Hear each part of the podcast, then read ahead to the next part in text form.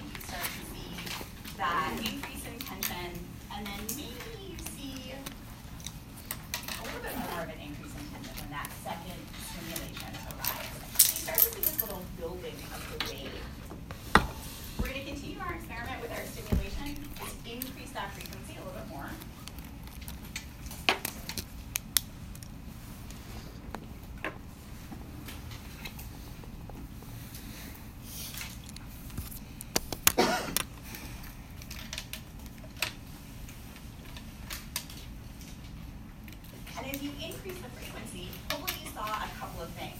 That the overall height of your contraction, the overall amount of tension generated, got bigger. You probably then saw the top of that waveform change a little bit. Instead of looking like a bunch of distinct spikes, it started looking a little bit like just spiky, spiky, spiky at the top. So like Kathy calls this um, the um, Marge Simpson look. So this whole experiment, what you're trying to do is make your waveforms go from Marge Simpson to Homer Simpson. Oh no, it's the Bart Simpson to Homer Simpson. That was it. I'm like, Marge isn't the right one. Which name am I trying to remember? Um, Bart Simpson with the super spiky hair to um, Homer Simpson, where you got that nice, absolute full head. So you start out with that super spiky top of the waveform, and then as you increase that frequency even more,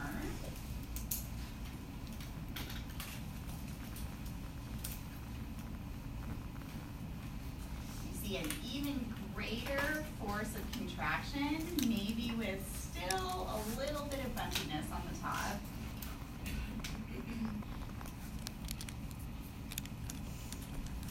And then finally, eventually you got to such a high frequency, the little red lines are gonna be pretty much almost stacked right on top of each other.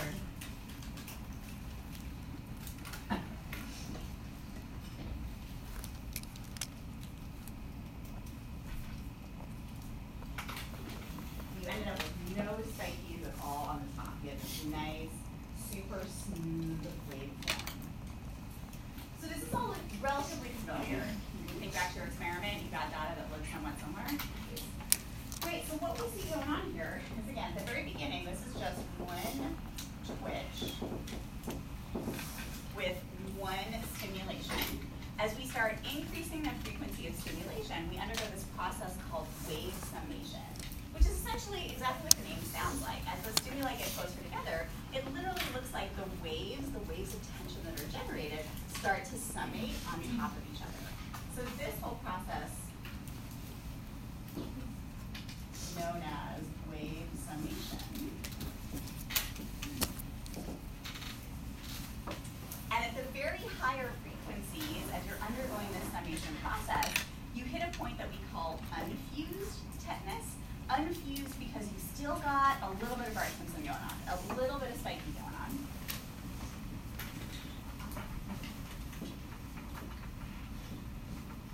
But then finally, at that nice, super high frequency, you eventually see fused tetanus, where you get a nice, smooth waveform, no bumps whatsoever.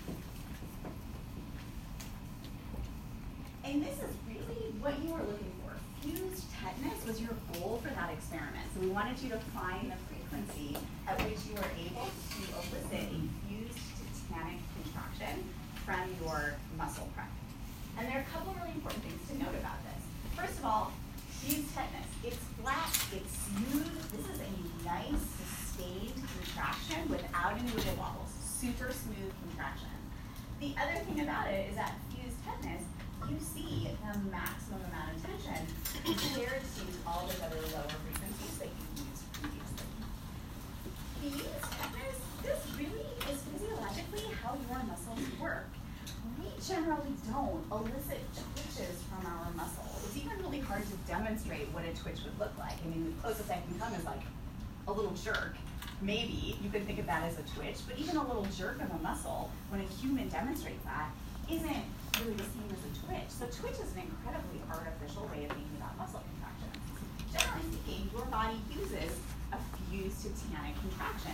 Think of your movements in real life. They're smooth, they're sustained, they're generally of relatively high force. And in order to accomplish that, our alpha motor neurons actually deliver these barrages of action potentials to create nice tetanic contractions. So physiologically, this is all about what our muscles are actually doing. The question then is, when you think about the underlying molecular mechanism, why does this work for us? Why does this increased frequency of stimulation allow our muscles to generate high force, smooth, sustained contractions? Okay, I know all of you talked about this question, you know, with Kathy or with myself as we were going through the lab. So what did you come up with? What was your underlying molecular mechanism?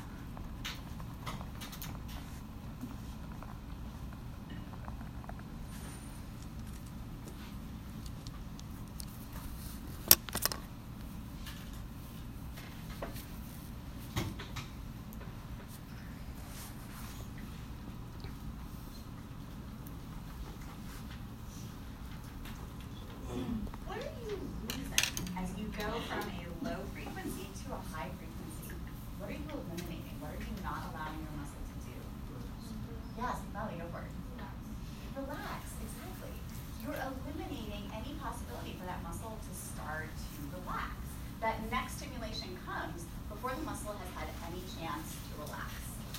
What does it mean to relax? What did we say on Monday? It has to happen in order for a muscle fiber and a whole muscle to relax. What do you gotta do?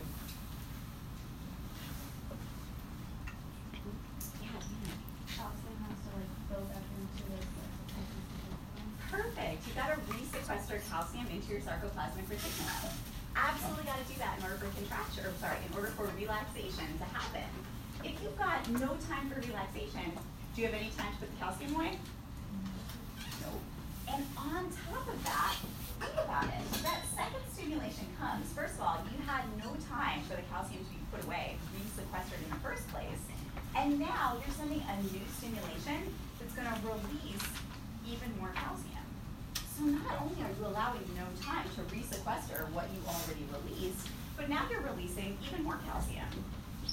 So now I've got more and more calcium floating around. Why is calcium so important? What's calcium going to do for us?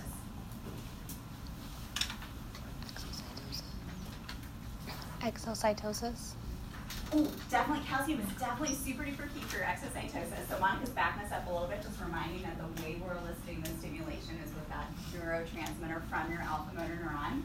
Once we get that stimulus to the muscle fiber, we release more calcium then in the muscle fiber. What does the calcium then do in the muscle fiber?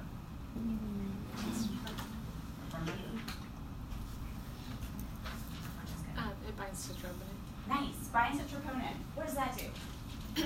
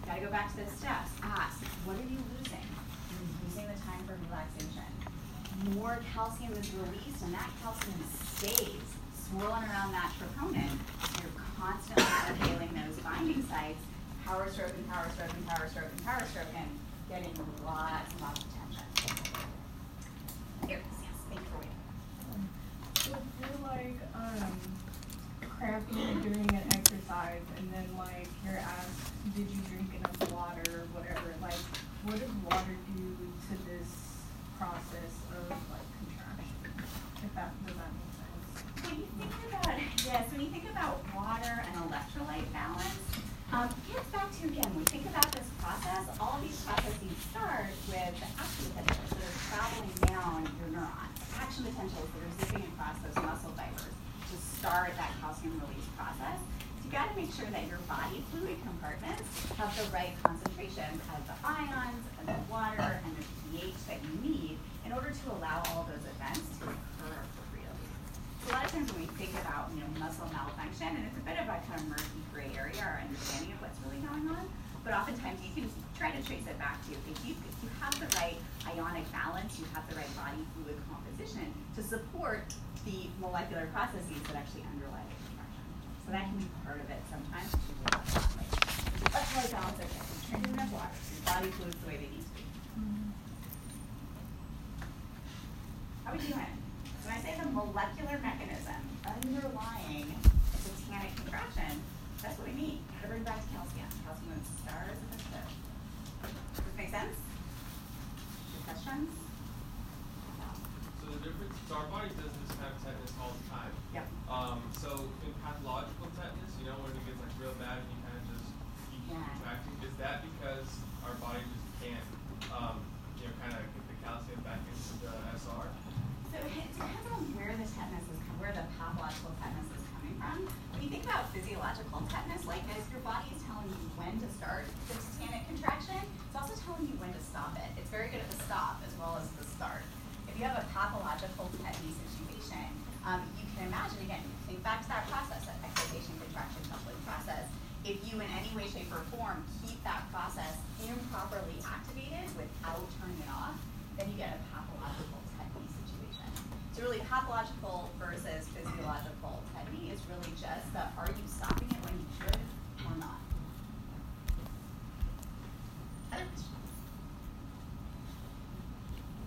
All right, no, okay, so shoot right here. I guess it's tired the morning. Do you get it? And you're just like not feeling, not feeling love for physiology this morning? Just wanna make sure, I'm reading the audience right. So I'm gonna move on from this if you feel good. Okay. All right, so the last thing that I want to say about skeletal muscle contraction before we let it go quietly into the night just a few words, a few really, really, really short words about the other key of muscle contraction, that ATP. Where does that ATP come from that we use to power these muscle contractions? And so I am going to uh, cheat off of this fabulous figure uh, that I believe is right from your textbook. If not, I will post it online um, for you as well with the rest of the skeletal muscle slides.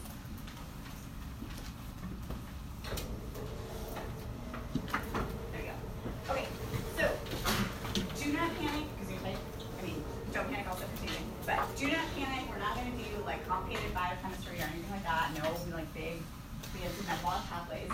Just really want you to think about three buckets of energy, so to speak, that are available for your skeletal muscles to draw ATP from as they contract. So what this figure is showing you is you've got A, B, and C essentially breaks down the ATP that's available depending on the duration of activity that you're intending to undergo, whether you're asking your skeletal muscles to undergo. So this first guy right here, we got this creatine phosphate pathway, which is really great for a short burst of activity. So at the very bottom it says 15 seconds is the duration of energy that you can get from these stores of creatine phosphate. And essentially what happens is that creatine phosphorylated becomes a really great depot that you can use to strip the phosphate off, couple it with an ADP to give you a ready, fast, easily accessible source of ATP. This doesn't carry you very far though. So again, quick burst of activity, you run through that creatine phosphate stock to make nice little bolus of ATP. If you continue with that activity then, you've got a couple of different options depending on whether or not you have oxygen available. So this then hopefully harks back to what you thought about previously in other biology classes. Again, we're not going to do a deep dive into anaerobic versus aerobic forms of cellular metabolism, but just to remind yourselves that in the anaerobic form, if you don't have oxygen available, you're really relying on glycolysis. If you're delivering that glucose, if oxygen isn't available, you're able to generate some ATP and you make some acidic byproducts as well. This is a great way of generating energy, again, if you don't have oxygen. And also, if you're not worried about sustaining your activity for a fairly long time. So this particular estimate says, you know, maybe a minute or more just relying on that anaerobic pathway to fuel the work of your skeletal muscles. If you've got oxygen available, and we do stringently hope that you always have oxygen available and you are a well-functioning uh, human and not totally taxing yourself or totally broken, aerobic metabolism then, again, we're using glucose as our substrate. You can also use lots of other different kinds of energy forms to funnel into this pathway, which gives you a ton of ATP and energy to go for hours. Is like your energizer bunny moments. So in the presence of oxygen, anaerobic, uh, or sorry, aerobic respiration is going to be there to give you a continuous supply of energy that you can really use for a super long time. The reason I really want to point this out to you is again, so you kind of got an overall idea what are those pools of ATP that we can draw from, and also I want to do a little bit of foreshadowing when we think about this anaerobic pathway again, I'm not going to do a deep dive into the biochemistry, but we think about some of these acidic byproducts that occur if you are making ATP in the absence of oxygen. That's actually going to be really important for us as we go forward and investigate with a little bit more of diabetes mellitus. We started out with some of that at the very beginning of the semester. It's going to be a thread that follows us through. Um, so we're going to be looking at that as we go forward. Um, we're also going to be thinking a little bit about how this might work in respiratory situations. Um, so keeping in mind what's going on in anaerobic metabolism, what are you making this byproduct, tuck that away because we're definitely going to come back to that as we move forward and, and dovetail through a couple of other systems. So again, I don't want you to freak out about the details of any of these pathways. Just know you've got these three main buckets. Your creatine phosphate, there to give you that quick burst of ATP, continually recycled phosphorylated creatine.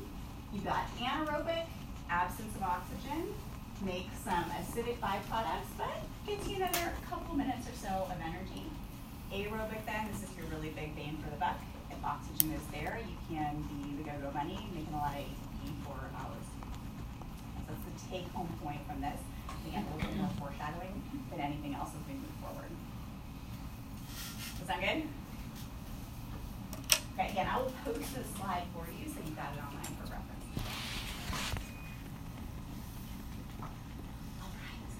Okay, so with that, I was actually thinking at this point, I know you're feeling really sleepy, I'm talking at you a lot, I've got some more time to do for autonomic nervous system. I think we might maybe take just a little break, we're kind of probably a couple minutes, kind of get those brain juices flowing, give you an opportunity to chit chat with each other, sort of wake your brains up before we segue into autonomic. Sound like deal? Even if it doesn't sound like a deal, we're gonna try it anyway. Okay, so this one another little case study. You got your preamble for you. Take a few minutes to read that over, and then I'll show you some rehearsals.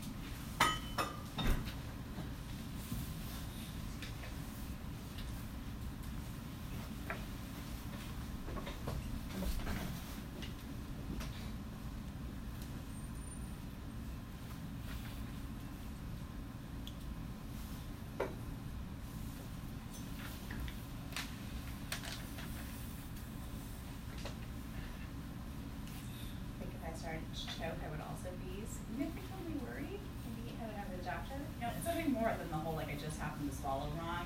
Everybody knows what that feels like, but it's a little bit more extreme than that.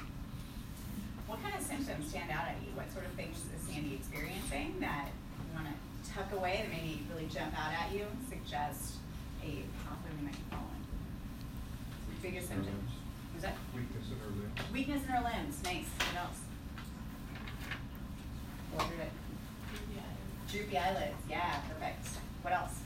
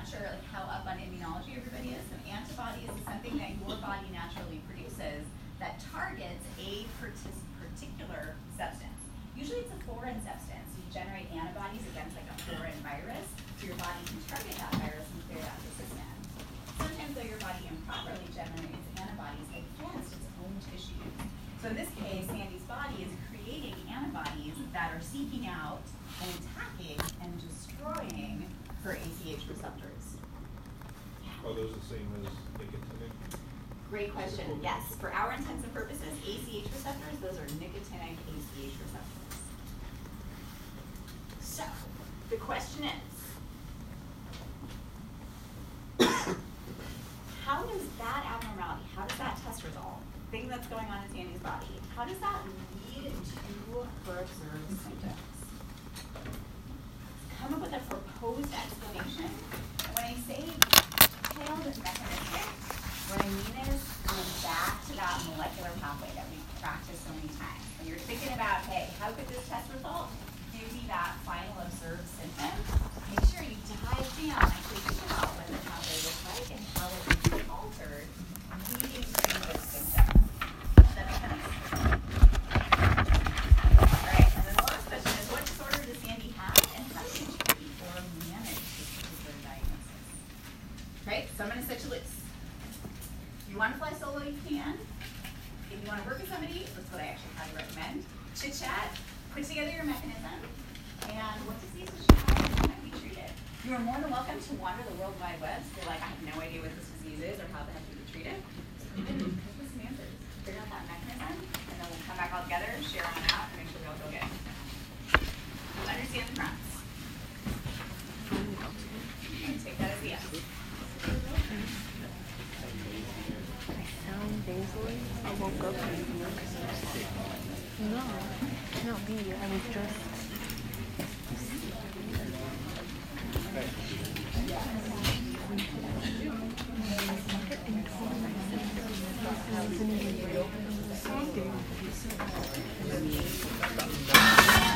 I thought it was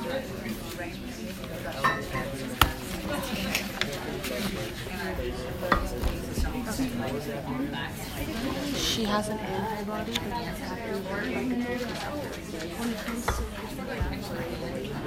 yeah, those receptors, this thing, so her body's producing something that's going in and destroying those receptors, right? So when the acetylcholine comes out. Right, so the calcium sort of exocytose and allows the acetylcholine to come out.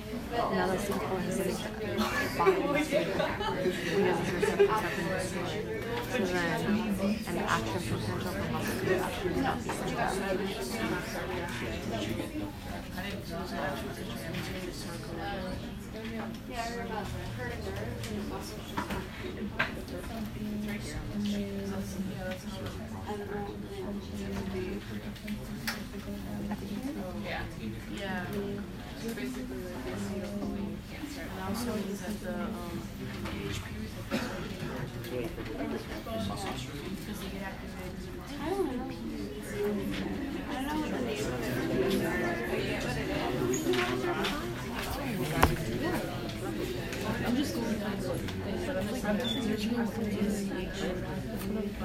I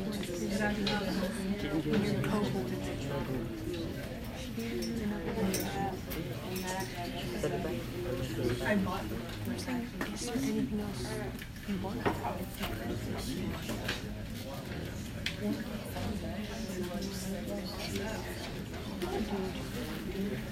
It's called Myasthenia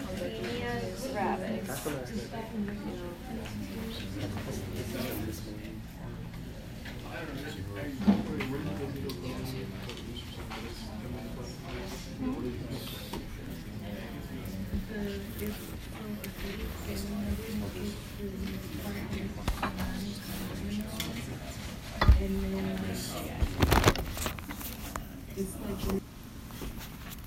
Alright, well, in the absence of feedback, I'm just gonna start talking. So, what'd you get? What was your mechanistic explanation?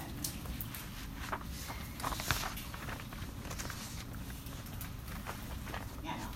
So, um, our explanation was that the acetylcholine can't bind to, uh, the existing acetylcholine receptors because the antibody has them off. Yep.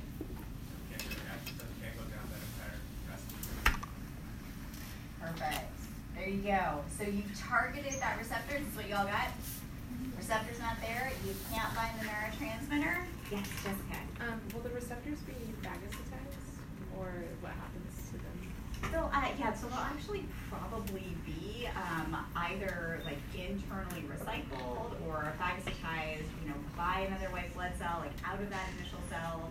Um, they definitely will be destroyed in some way, shape, or form, whether it's like within the cell itself or actually phagocytized by another cell. I'm not really sure like which pathway that follows.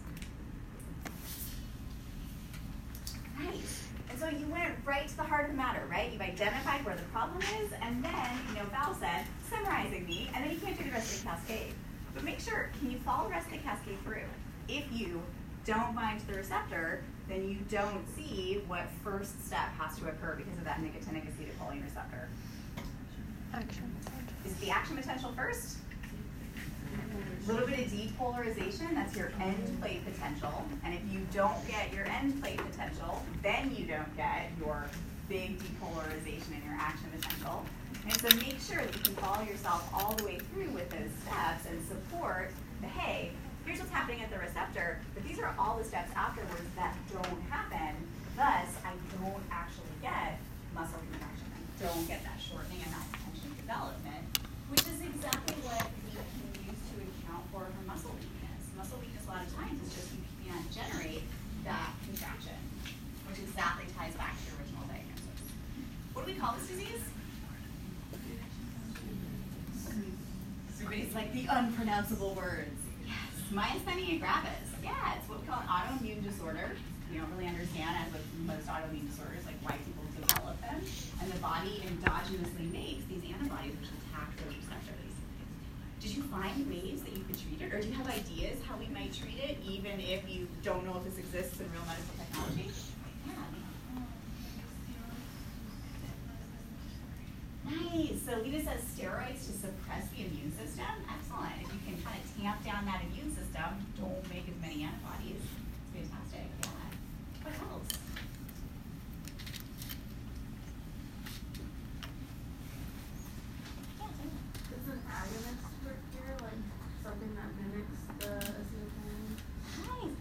brilliant idea. I love it. So that I think that logically tracks. An agonist for the nicotinic acetylcholine receptor could work. Yeah.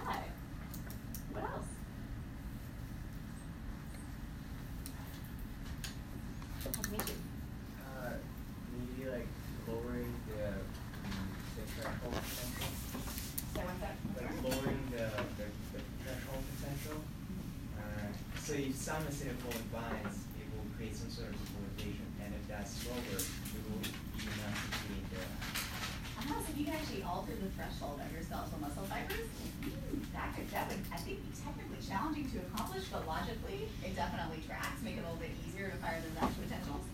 Hey, we're in the twenty-first century, think big, and Val, what were you gonna say? It's something that attacks the antibodies, or attacks the, There you go, yeah, and that's definitely a, a treatment that's actually used, if you can get something, and essentially like another antibody that attacks the antibodies in the first place, takes them out of commission, for sure.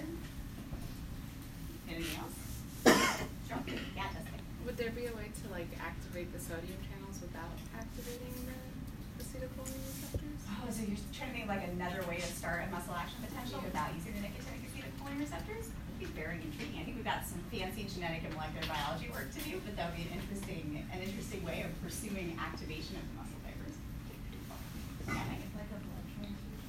Ah, blood transfusion? What's your rationale? You're totally right.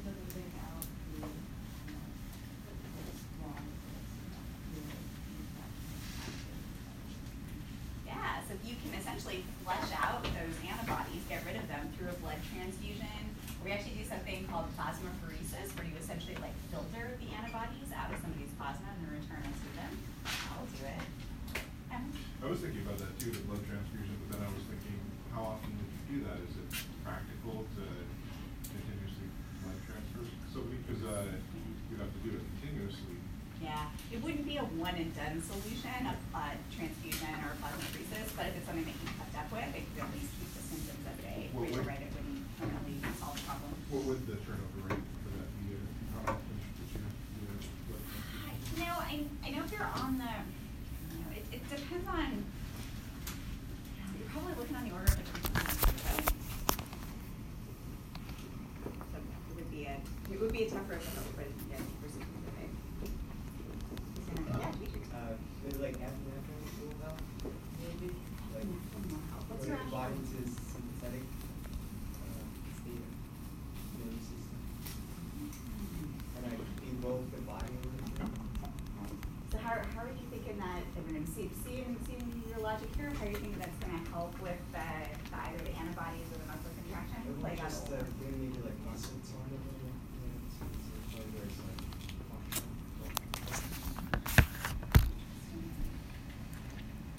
I'm not sure if that would have the desired effects You I'm not sure on that one. I, I, I see what you're saying, just trying to, trying to elevate the activity of the muscles. I'm not totally sure that would be the, best way of like accomplishing give it. like little shots in the like, But elevate the activity. Again, I'm not sure sympathetic nervous system would do that for you, but I'm gonna like what you're thinking. You need to get one? Yeah. So, um, is there a reason, like, that you know, um, behind the reason of, like, immune system disorders, uh, like, is it genetically, or is it just something that, that participates in stimulates the immune system happen?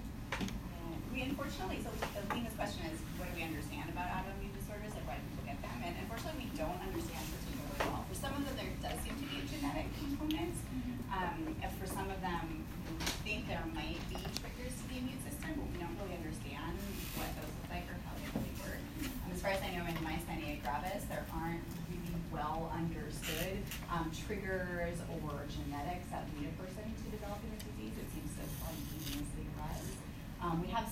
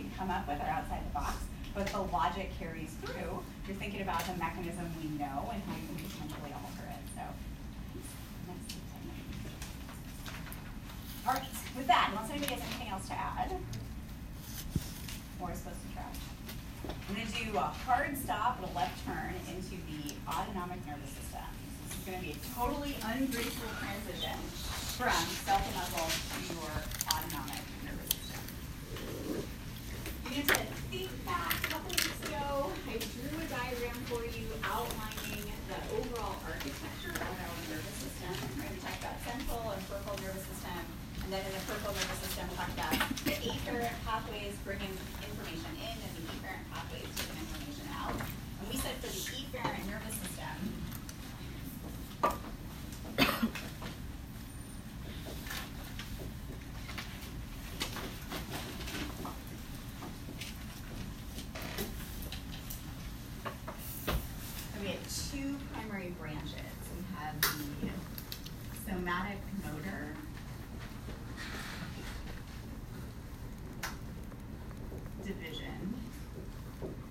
the autonomic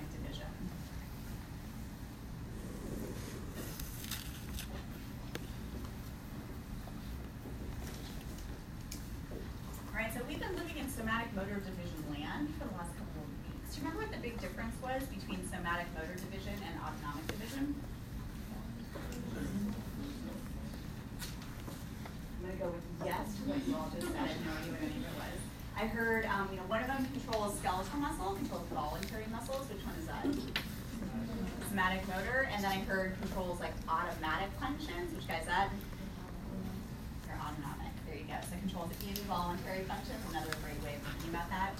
Your autonomic division then subdivide into which two branches?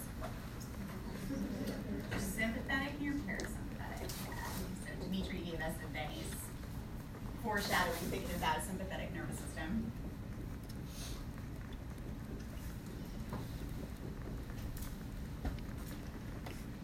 So when we think about both of these branches, sympathetic and parasympathetic, branches of your autonomic nervous system. Again, we're thinking about control of involuntary functions. So generally speaking, these branches are going to be innervating smooth muscle and cardiac muscle, as well as things like glands, exocrine or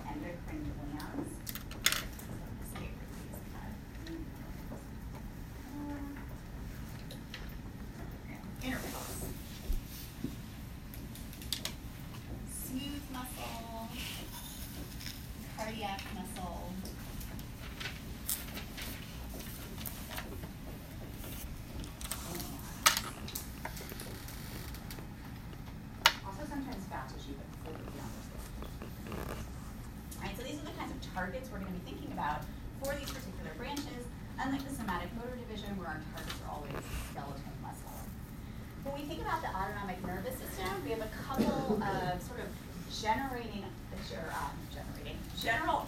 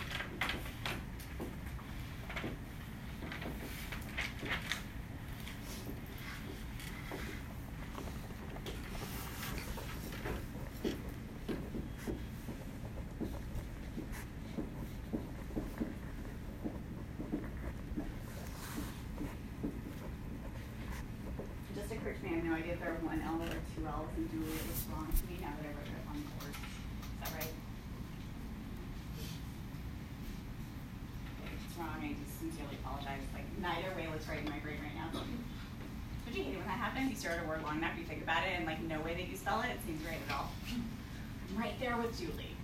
You spelled it right. Two L's. Two L's? Thank you very much. Okay, so targets duly innervated by sympathetic and parasympathetic. Again, generally speaking, because we can find exceptions. Also, when we think about those two branches, sympathetic and parasympathetic, they generally observe what we call antagonistic control on a target. What that means is that one branch is excitatory for that target, the other branch is inhibitory for that target. Sympathetic and parasympathetic exert antagonistic control of targets. And again, so what that means is that one is excitatory.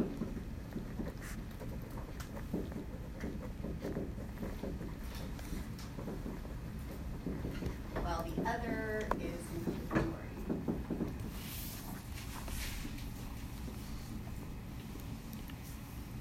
Now again, we can find exceptions. Generally speaking, we've got this dual innervation and this antagonistic control. So what that would mean, for example, is that for your heart, innervated by both the sympathetic and the parasympathetic branches of the nervous system, your sympathetic nervous system exerts excitatory control over the heart, so it would maybe make the heart beat faster, beat harder, while your sympathetic nervous, sorry, your parasympathetic nervous system would exert inhibitory control, make your heart beat slower, slow down the activity.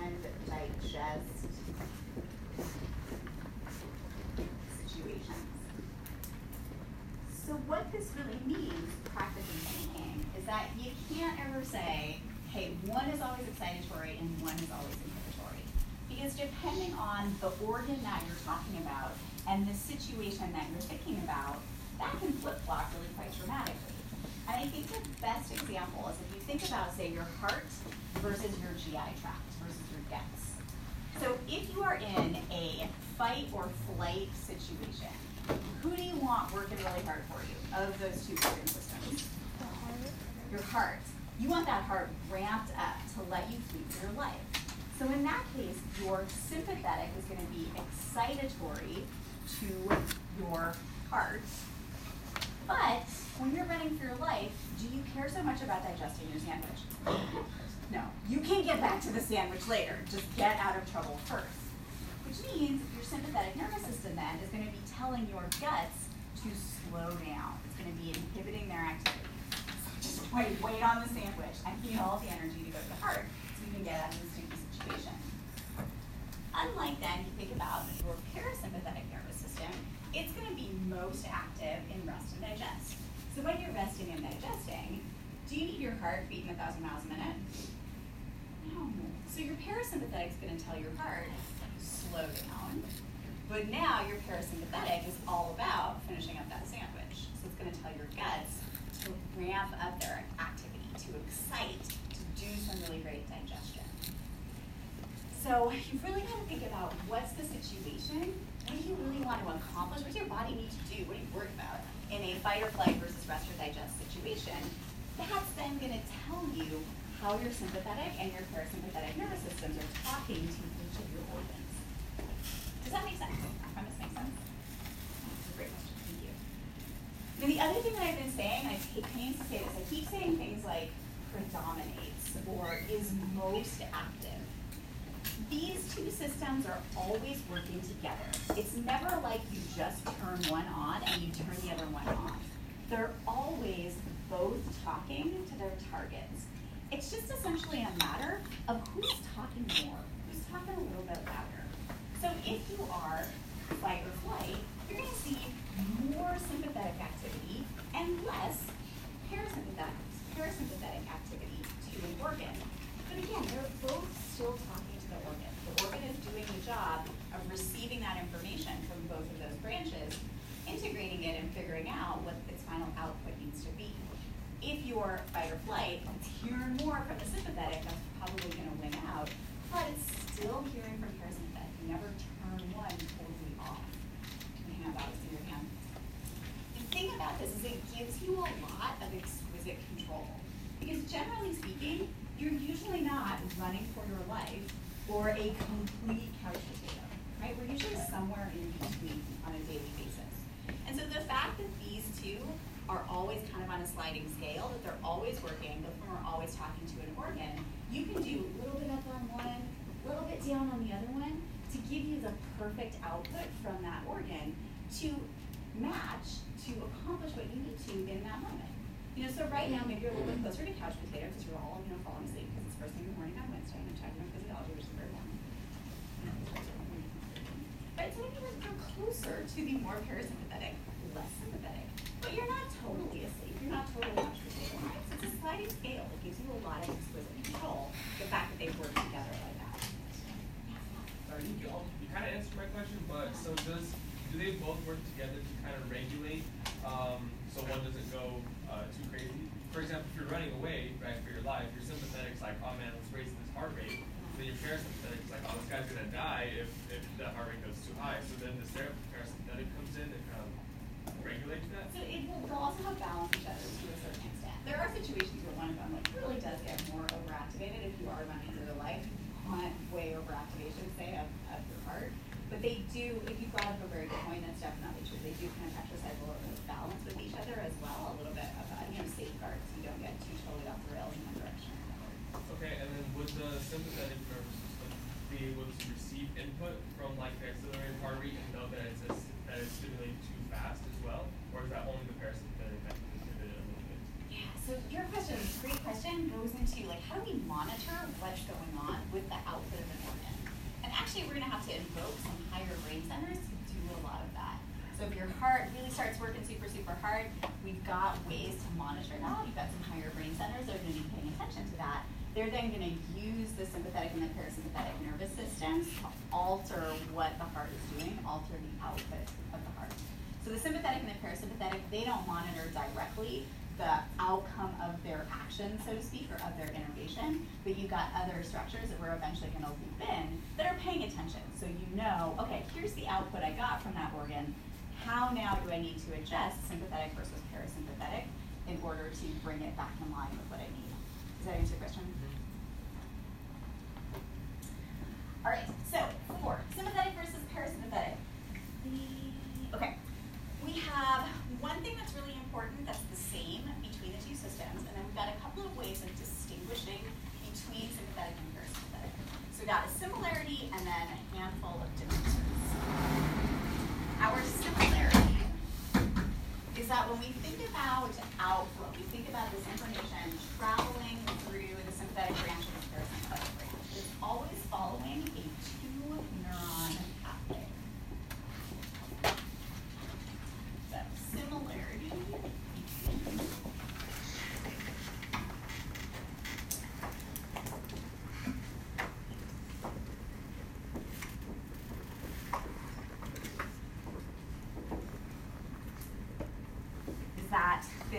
transparent information is always following a two neuron pathway.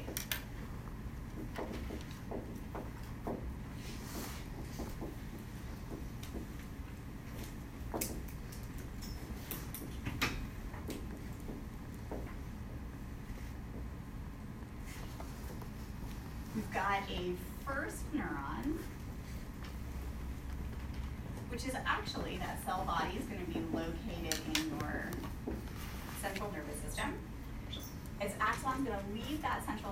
system and put on out into your peripheral system. Where it will synapse on the second neuron. That second neuron then is going to travel the rest of the way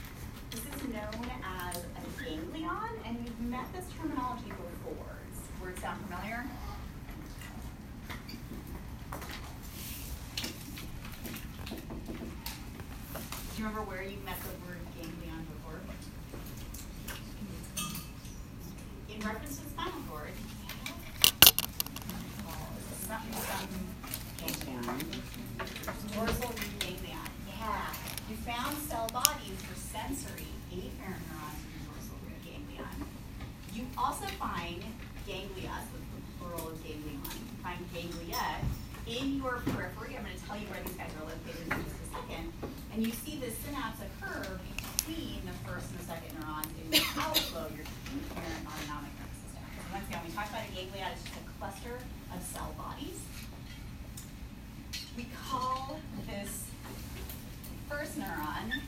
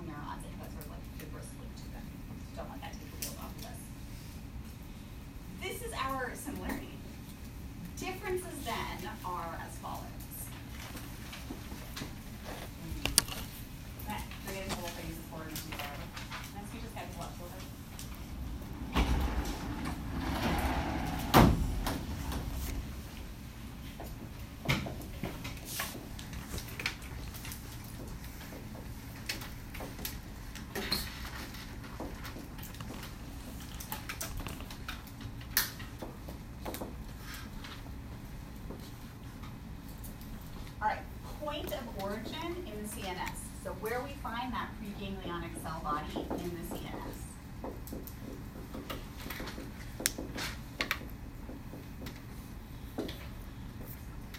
Also, location of the ganglion.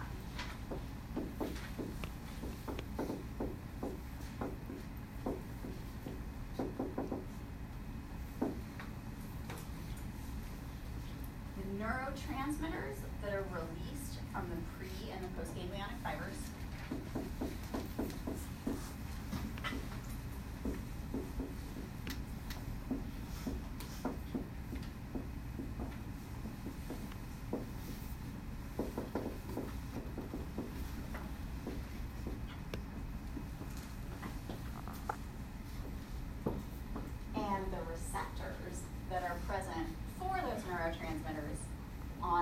game reality.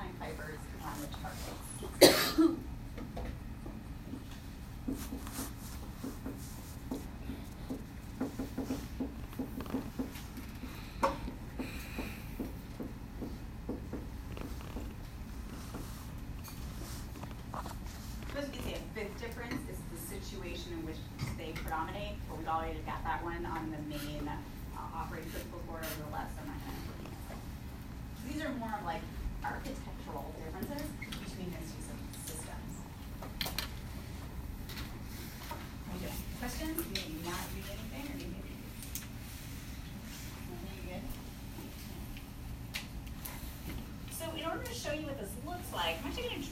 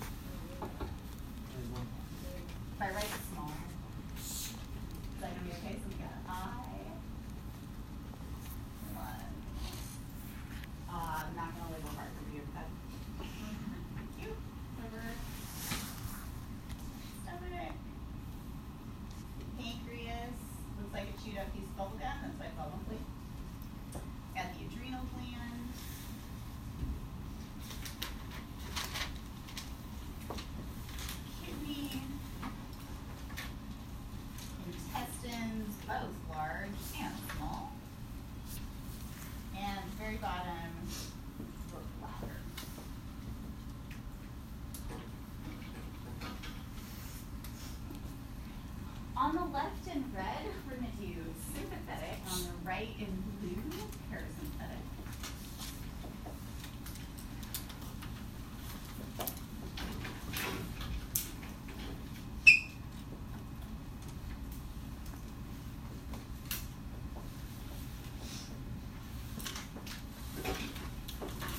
All right, so let's see if we can answer a couple of these different questions with the diagram that we got going. about your sympathetic nervous system, you want to ask point of origin of those preganglionic neurons. The answer to that is your thoracic and lumbar spine. So I'm going to put a bunch of cell bodies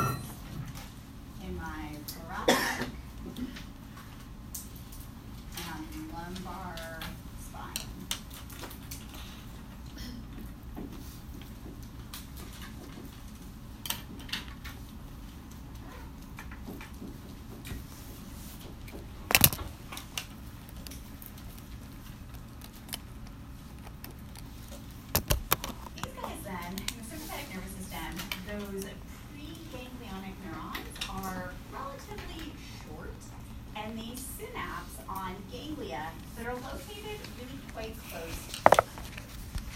So for example, it would be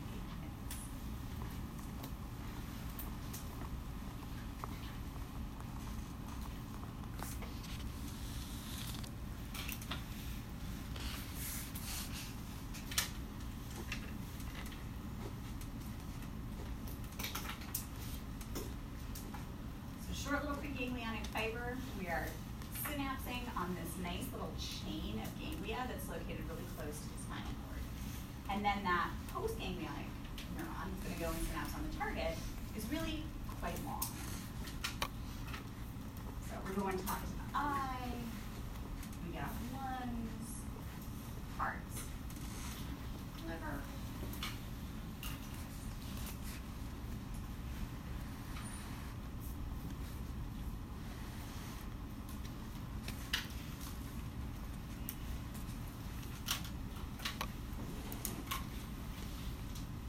you don't have some that are not synapsing on something. I just actually drew a couple too many on like diagram. So these guys are going and synapsing on something as well.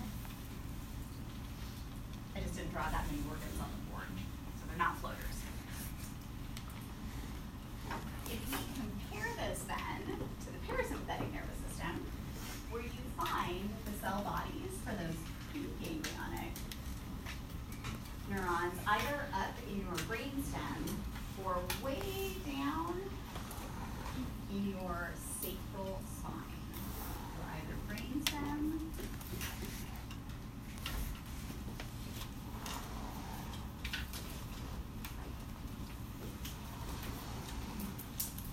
Sacral part of, part of your spinal cord, way down on the very bottom. So different CNS points of origin, just where you're located for those cell bodies. And then these preganglionic neurons are really quite long. They synapse on ganglia that are located very close to target organs. So for example,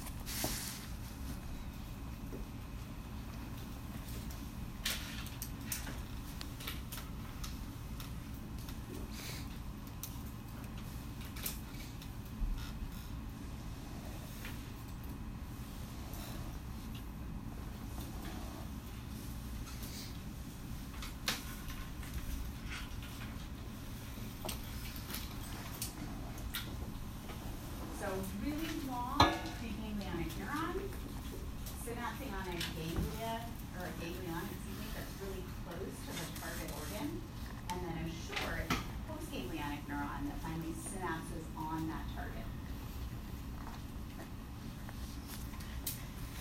I intentionally did not innervate the adrenal gland and the kidney with your parasympathetic nervous system. It turns out this is one of those exceptions to our general operating principles. Is that generally most targets innervated by both sympathetic and parasympathetic, exceptions being adrenal and the kidney, only innervated by your sympathetic nervous system. And the other exception that I need to point out, we're going to have to do a quick slight revision. I got very excited on my sympathetic side. Is that your adrenal gland is really quite unique in the fact that there's only a preganglionic cell that just travels all the way to that adrenal gland and synapses on the adrenal gland. There's actually no synapse on a ganglion, there's no post-ganglionic fiber. So the pathway is essentially one neuron instead of two. So again, an exception to our general operating principles for the adrenal gland. And I'm sorry, I said I got really excited when I was writing that in before. I didn't need to make sure that everybody's like, ah, groaning. I have to go back and revise what you just wrote. Yes, I'm great. Can we have blood vessels as another exception? Oh, good point. Okay, so Dr. Wright brings out another excellent example. Blood vessels. I'm adding ano- another organ. We're tucking it in here. We're actually just going to put it on the bottom. Blood vessels also just get innervation from your sympathetic, not from your parasympathetic. So tucked on the very bottom, I know I went, went too far on the board, It's school blood vessel, just getting innervation from sympathetic, not. So a couple of really important exceptions to our general rules insofar as that neuron and both system innervation. But generally speaking, in comparison, we've got differences in CNS point of origin as well as location of the ganglia. The last thing to answer then is what's up with the neurotransmitters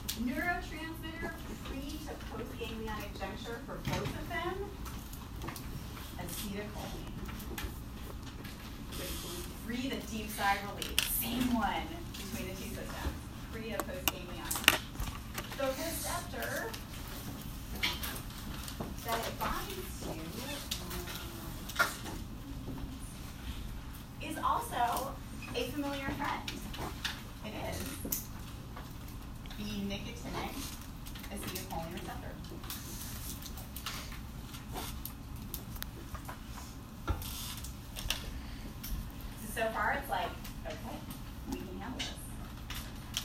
Gets a little bit cranky when we get to our target. For parasympathetic, I have good news for you. It is still acetylcholine. But different acetylcholine receptor. Now our receptor is the muscarine.